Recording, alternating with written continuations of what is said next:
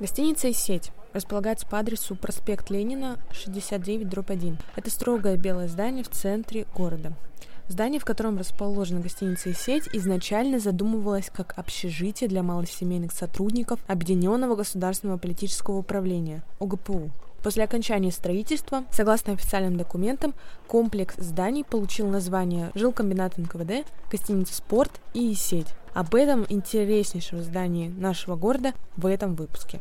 Расположилась гостиница и сеть на тогдашней границе каменной застройки центральной части Екатеринбурга, за Дровяной площадью. Ныне это площадь Парижской коммуны. Месит стала первым капитальным зданием в этом районе. И даже если вы посмотрите старинные фотографии города Екатеринбурга, то вы можете увидеть, что стояла гостиница и сеть, а вокруг нее маленькие-маленькие деревянные домишки. Гостиница и сеть – это один из корпусов, входящих в состав бывшего городка чекистов. Так называется комплекс жилых и общественных построек, возведенных в 30-е годы по заказу Свердловского управления НКВД и занимающих целый квартал. Группу архитекторов, проектировавших городок чекистов, сначала возглавлял Антонов, а затем Соколов. А и сеть – это корпус, в котором располагалось общежитие молодых и бессемейных сотрудников НКВД. Немногие знают, что гостиница и сеть долгое время была брендом Свердловска.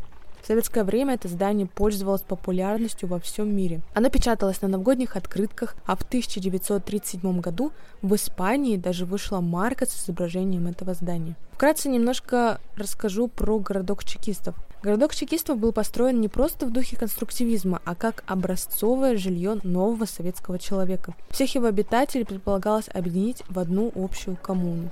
Для этого на территории комплекса была прачечная, столовая, детский сад, поликлиника и много-много другое. Кухонь в квартирах не было. Жители городка должны были освободиться от тягот быта. Как нетрудно догадаться, эта идея не выдержала проверку временем. Впоследствии в квартирах пришлось такие оборудовать кухни.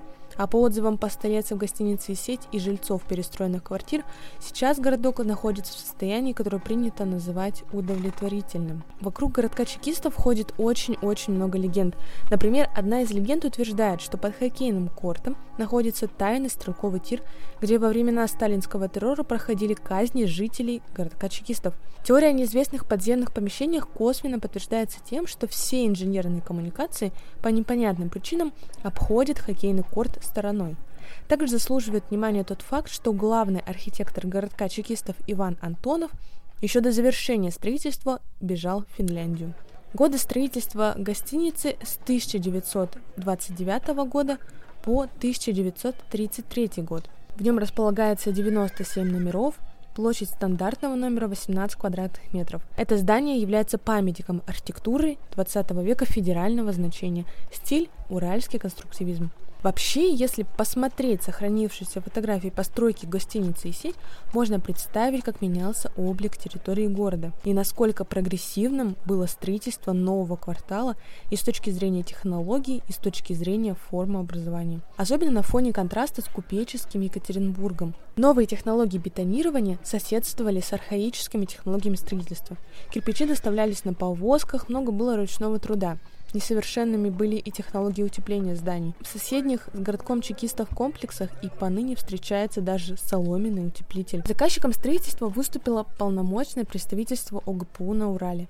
Одной из ключевых фигур Савеловского ГПУ в те годы был Блинов Афанасий Сергеевич, а ГПУ само обеспечило свою стройку рабочей силой. Бывшими краснодарскими и ставропольскими кулаками сначала здание общежития предназначалось для одиноких сотрудников НКВД и командированных, но в скором времени профиль общежития пришлось изменить из-за резкого роста числа семейных сотрудников. Объяснял все это просто. Высокие зарплаты милиционеров, различные льготы, предоставляемые им, быстро движущаяся очередь на получение жилья делали молодых чекистов выгодными женихами. И уже в 1934 году руководство Свердловского УНКВД было вынуждено выделить часть комнат в общежитии городка для расселения молодых семей – в дальнейшем доля малосемейщиков в общем числе обитателей общежития только увеличивалась. На полукруглом здании общежития было 100 жилых комнат. По расчетам архитекторов, в каждой комнате могло проживать до 4 человек. На первом этаже общежития располагался большой универсальный магазин, где можно было приобрести как продукты питания, так и промышленные товары, посуду, настольные лампы, люстры, одежду, обувь, игрушки, галантерею и даже парфюмерию. Фойе универмага в разные годы использовалось и для других целей.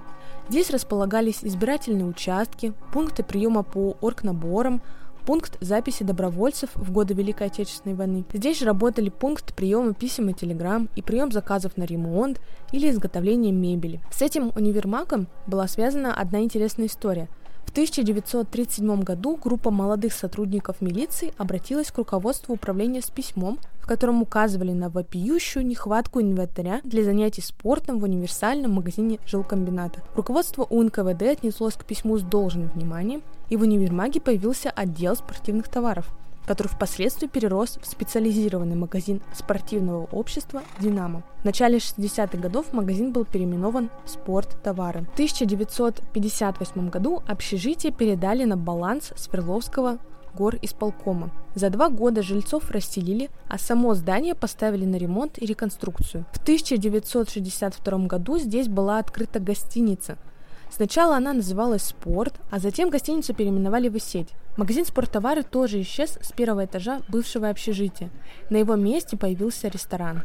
Гостиница сеть предлагала гостям города 97 номеров, два конференц-зала, ресторан, кафе и буфеты. Функция общественного питания вернулась на первый этаж здания снова. Долгое время там существовало кафе «Уральские пельмени». Интересный факт. С 8 на 9 февраля 1969 года произошел пожар в гостинице сеть. За короткое время огонь по деревянным перекрытиям с пятого этажа достиг десятого. Пожарным тогда удалось отстоять здание, но ущерб, нанесенный гостинице, был значителен. За одну ночь огонь уничтожил 29 номеров на 87 мест, не считая соседних, основательно подпорченных водой. Восстановительными работами, длившимися более года, занимались сотрудники ремонтно-строительного управления. В перестроечный период появилась версия, что необычная форма здания общежития и клуба является ничем иным, как отражением советской символики – серпа и молота. Считалось, что если взглянуть на них сверху, например, с летящего самолета, то серп и молот явно различимы.